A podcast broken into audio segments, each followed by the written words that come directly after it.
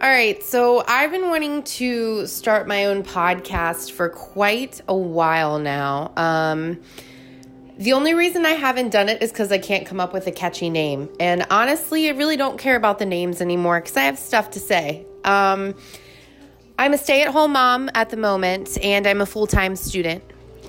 And I'm going into the psychology field.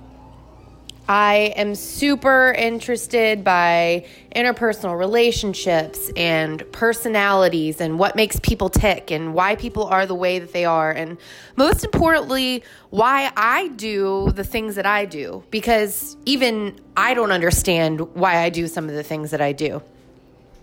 So I've been digging deep and I've been looking into a lot of Christian books, um, just trying to help myself better understand me and who I am and why I tick the way I tick because I read the Bible a lot as a Christian and I value the Word of God, but sometimes I just don't quite understand it and I need other resources to help me, and that's fine.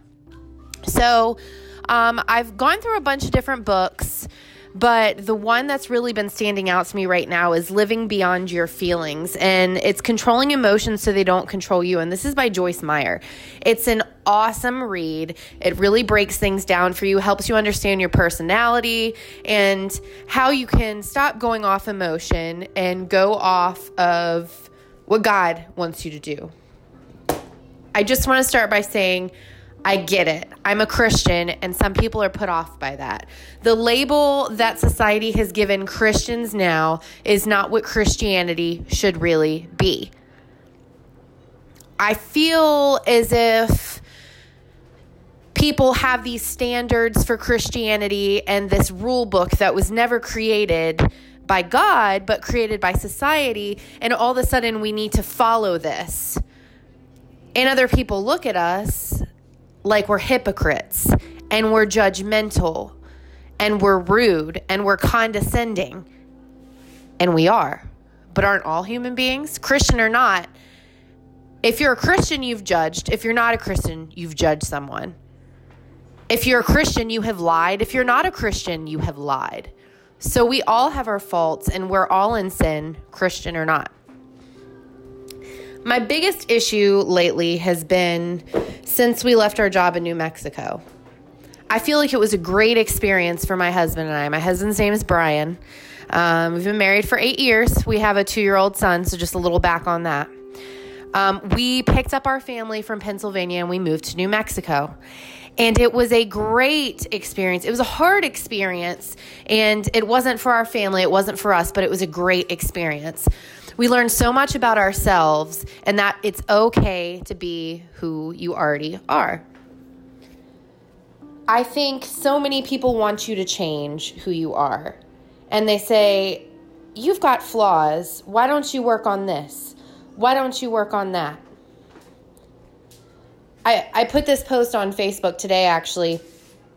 Um, because I've been dealing with some stuff since I came home from reactions of other people. I'm an extroverted, highly sensitive personality.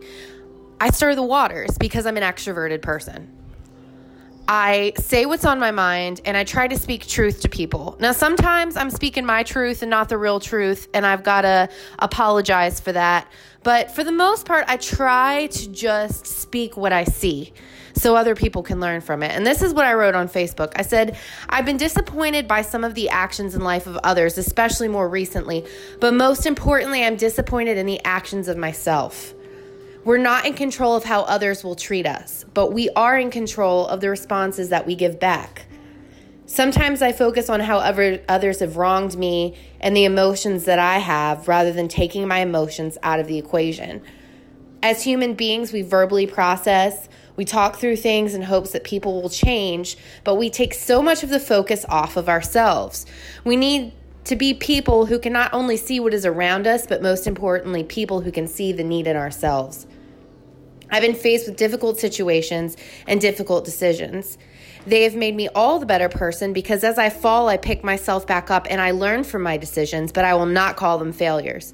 I do not want to be someone who is ruled by the actions of others or what they think of me.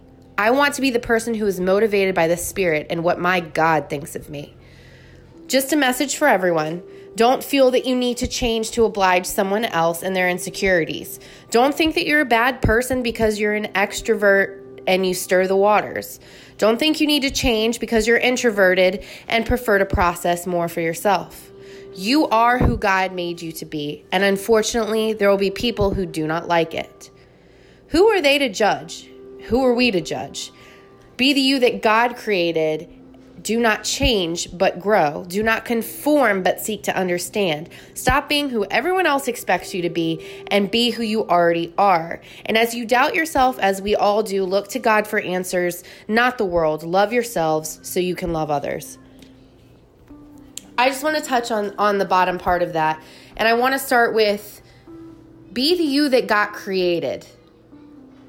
Who God created to be is flawed. We are all flawed, imperfect human beings. So we have areas where we can grow. But why change the person that God loves to be someone that a human being loves? Do not change, but grow. That's what I mean. We think that we need to change our hair color because it makes us feel better than ourselves about ourselves. I've done it.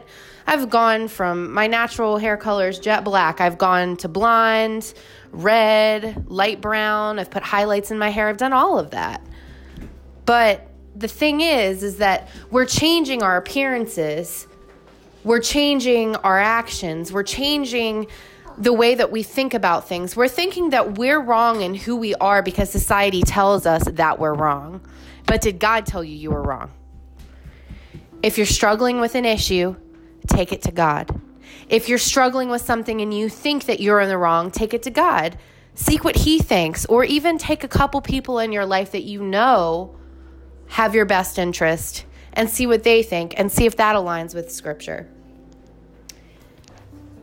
The other thing is do not conform, but seek to understand.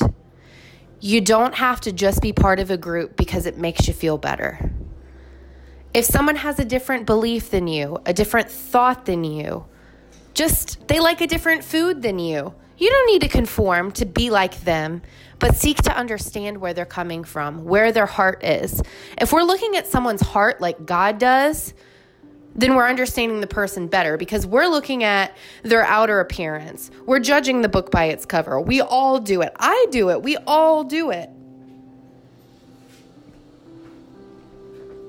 I just, I really struggle with this. We can't speak our mind. We can't be honest. We can't tell people how we feel. And we can't be who we are. And it's all because we're worried about hurting someone else while everyone else is hurting us. I am a firm believer of truth. And it doesn't go well for me because I speak the truth. And sometimes it's my truth and I'm out of order, but I speak the truth and I make someone else uncomfortable and feel insecure. And due to those insecurities, they come back at me and I look like the person who's in the wrong.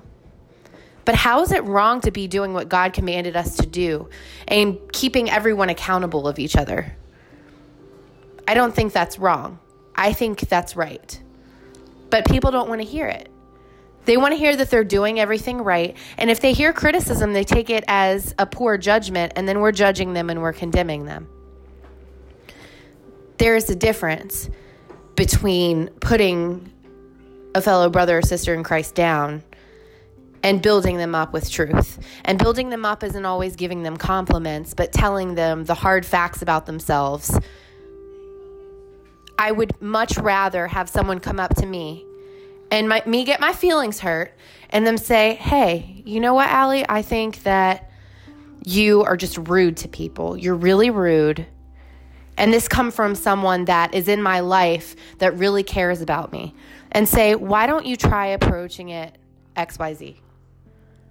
I may not like it at first, but that's something that I can reflect on later on. And maybe I didn't even notice I was doing those things, but someone pointed it out for me. Or maybe I knew that I did it and I had guilt about it, but no one says anything to me, so it must be fine. Be honest. Be you. Be who God created you to be. And don't think that because they're naysayers that they're right.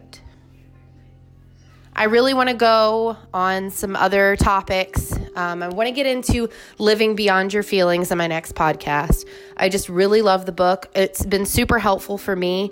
Um, I I just feel like not everyone deals with the same issues that I have in the same way, but sometimes when you speak your truth and what you know to be true and what works, what has or hasn't worked for you, there's someone out there who's compatible to your personality that's going to benefit from that.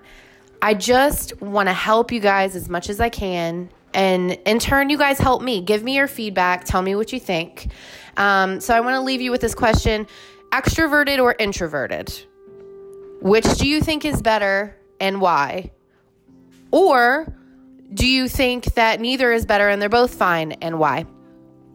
I look forward to hearing from you guys soon, and I'll be putting my next podcast up on living beyond your feelings hopefully within the next week. Thanks.